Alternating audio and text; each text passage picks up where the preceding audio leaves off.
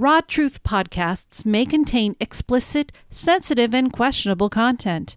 The views and opinions expressed in this podcast are those of the individual podcaster and are not based on the advice of a licensed psychologist, therapist, or other medical professional. Listener discretion is strongly advised.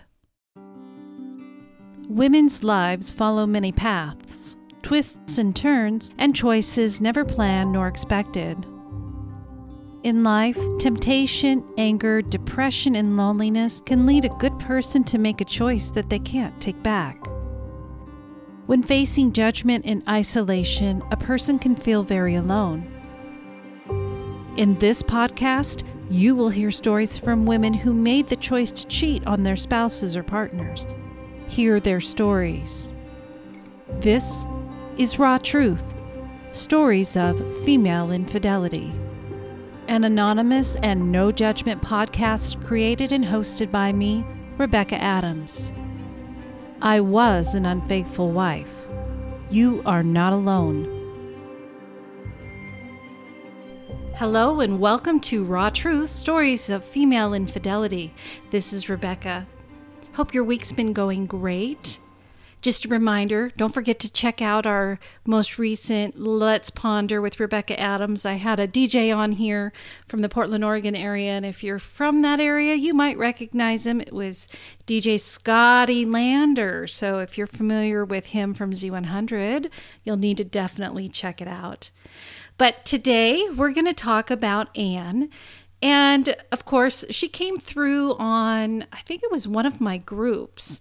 Um, and uh, started talking a little bit about her affair. And um, I invited her to share her story, and she did. So we'll go ahead and get started today with Ann's story. My childhood growing up was lonely. My dad suffered from PTSD from Vietnam and was physically and emotionally abusive. He thought shame would motivate me not knowing how much damage he caused me. My mom did her best, but she was also abused as a kid, so she didn't know how to be a mom. She criticized everything, including me. I spent most of my childhood in my room alone.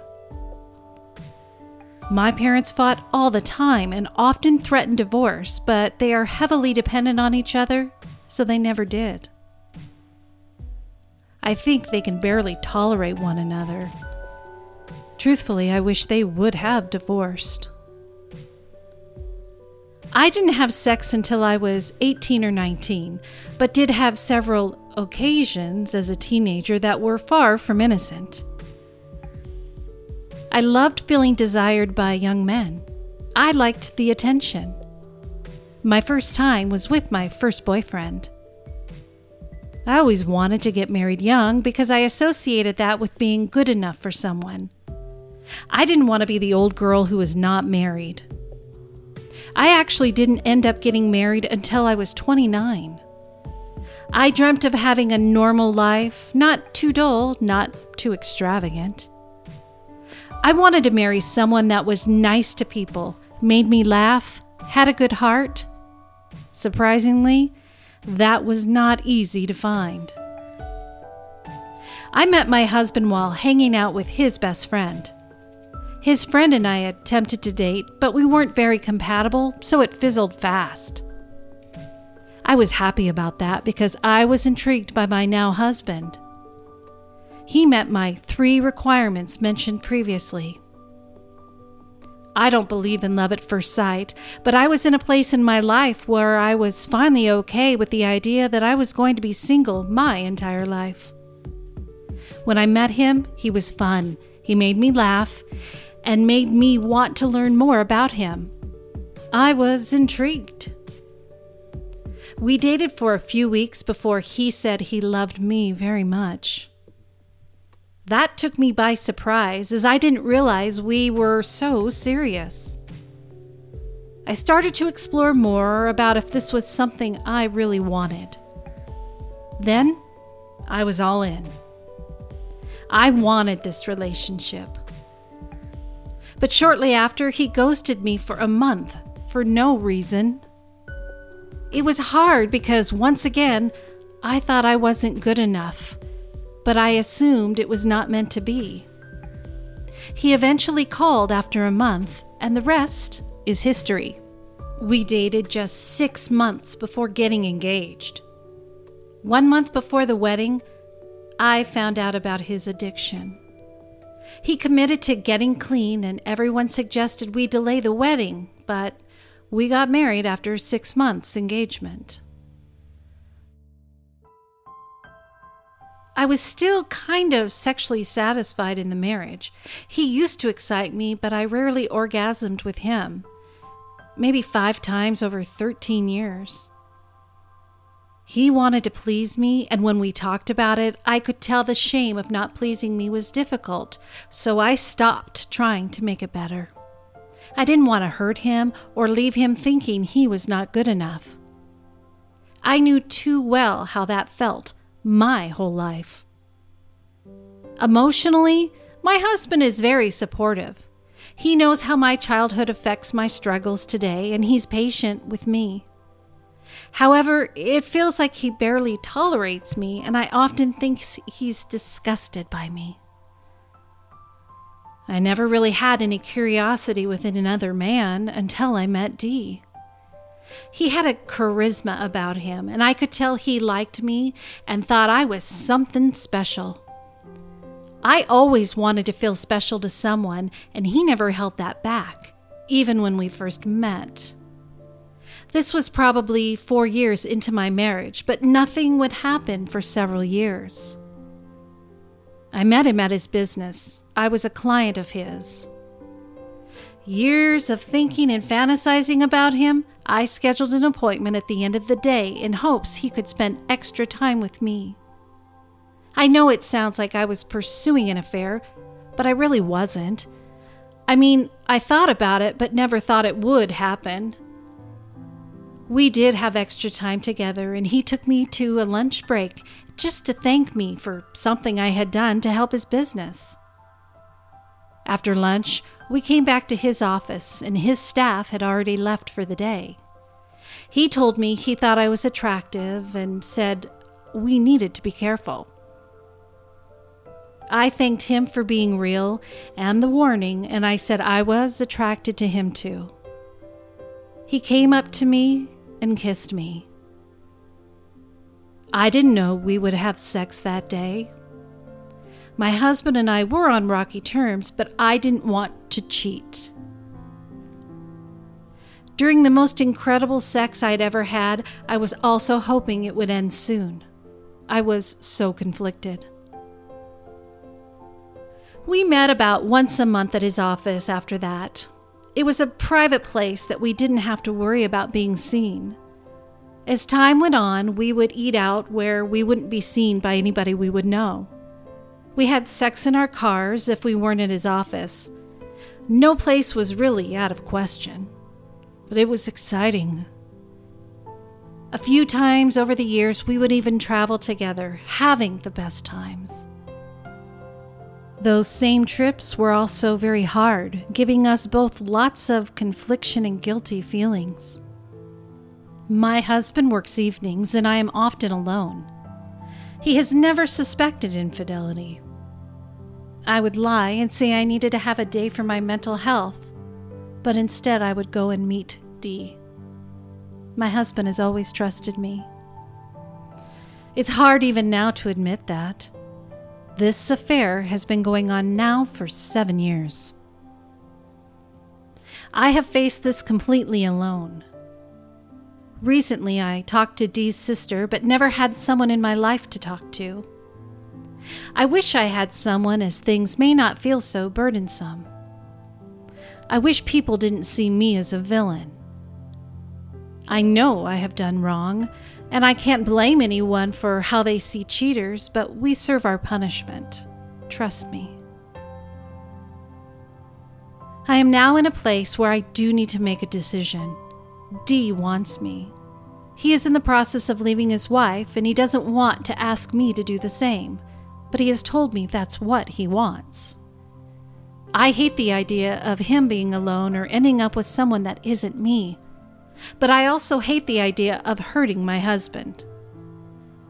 In the end, though, I know there will be so much hurt. I am trying to delay the inevitable as long as I can. It's very hard to think about it. No matter what I choose, my heart will break, and I will only have myself to blame for it. Currently, the affair is on rocky terms. Dee's divorce has become a difficult divorce, and he said he needed a break to stay focused on that. I miss him, but I also want to support him. He doesn't think I will leave my husband and feels he needs to start pulling away from me to open up the doors to find love someday. I can't say I blame him, but it also makes me think about him and I being together forever. This will be the biggest decision of my life. If I could do things differently, I would have guarded my heart and have never gone to his office that day. At the same time, that moment changed my life, and I can't imagine it not happening to me. Dee has meant the world to me and has brought life to my life. So I would also change making this decision sooner. At least I think so. In so many ways, I have loved my affair, and I can't imagine not having this love in my life. I know I should feel guilty and remorse, but how can I say that if I am still in it and I am thinking about leaving my husband? I do hate the idea of hurting my husband. If he ever found out, I would be crushed, and so would he. I realize how horrible that sounds that I want an affair, but I also don't want to hurt my husband. I guess it doesn't make sense until you're actually in it. Listeners, if you are ever in a crossroad where you can step closer to an affair, listen to others. It will likely be an exhilarating, passionate, incredible time in your life, but it will change you. Just be prepared for that. If you're not, turn around. Thank you so much, Ann, for submitting your story. I would have loved to have had a little bit more detail, but was unable to get any further as I wasn't able to get back in touch with Ann once she submitted her story. So if you're listening to this, please touch base with me, shoot me a message, and uh, let me know how things are going. Kind of an update. Um, you are definitely, though, Ann, in a really tough situation. Um, it you do need to make a decision because it's been seven years and if this isn't fair to anybody you know everybody's kind of hanging on and i'm sure your husband i mean he he has no clue like you said and it would blindside him. So a lot of times i tell people and this is my own personal opinion it's not an advice by, like I said at the beginning, a medical provider or any psychologist or anything, but to leave the marriage because you're dissatisfied. Leave the marriage for yourself, not for D. And if after you've left and things are settled and it feels like you're on your feet and you're ready, then maybe pursue with D. You don't want to leave your spouse for another person. It it doesn't typically work out. As I've said before, you can't build a home on ashes. You kind of need to take this for yourself. Step away from the situation and reevaluate. Those are my thoughts, as you can tell.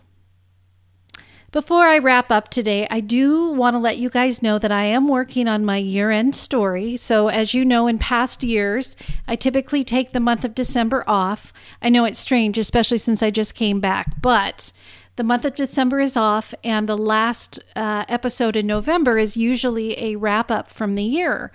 Um, so, anybody who has feedback on any of the stories that they've heard, and of course, I will be reaching out to all the storytellers as well. Um, or if you're listening, I just want an update. Curious to know where things are since you have shared your story for the podcast.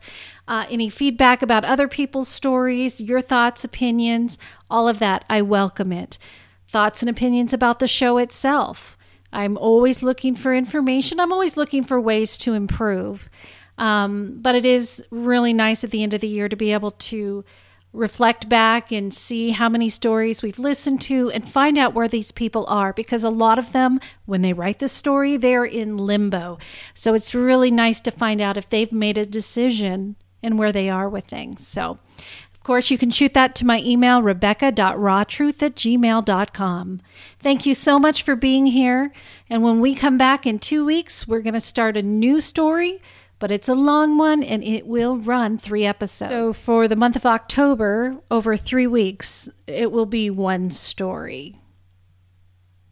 Thanks again so much for all your support and for being here, and I hope you have a great rest of your day.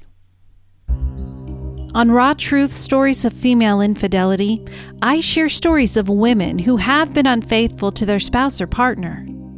I give them a safe space to be able to explain what happened and why they chose the direction of infidelity. But I also feel it is just as important to understand what the betrayed husband or partner faced when he uncovered the truth. One week prior to finding her date book and confronting her, I received a letter. It was very disrespectful to me. It said, Wake up and smell the coffee. Your whore of a wife is out running around with every man that will talk to her, and you act as if nothing is going on. She is having an affair with Joe. She has been ever since you have been married and dated him the whole time she was expecting. You almost caught them the other week. His motorcycle will go up in those woods. She is most likely with him right now. To hear exclusive stories of the men's discovery of female infidelity in their relationship, have early access to regular episodes ad free, and more extras, subscribe to my Patreon by visiting my website, rawtruthstoriesoffemaleinfidelity.com. Subscription pledges start as low as only $4 a month. You have been listening to Raw Truth Stories of Female Infidelity. Your support of Raw Truth podcasts is truly appreciated. When you visit the website Raw you will find the story guides to help form your story, where you can subscribe to Patreon for exclusive episodes, and to vote for the podcast to be in the Hot 50 Countdown for Podcast Magazine. If you haven't already, be sure to subscribe to my other podcast, Let's Ponder with Rebecca Adams, where taboo topics are discussed. To submit your female infidelity story, share feedback, or have general questions about the show, please email rebecca.rawtruth at gmail.com.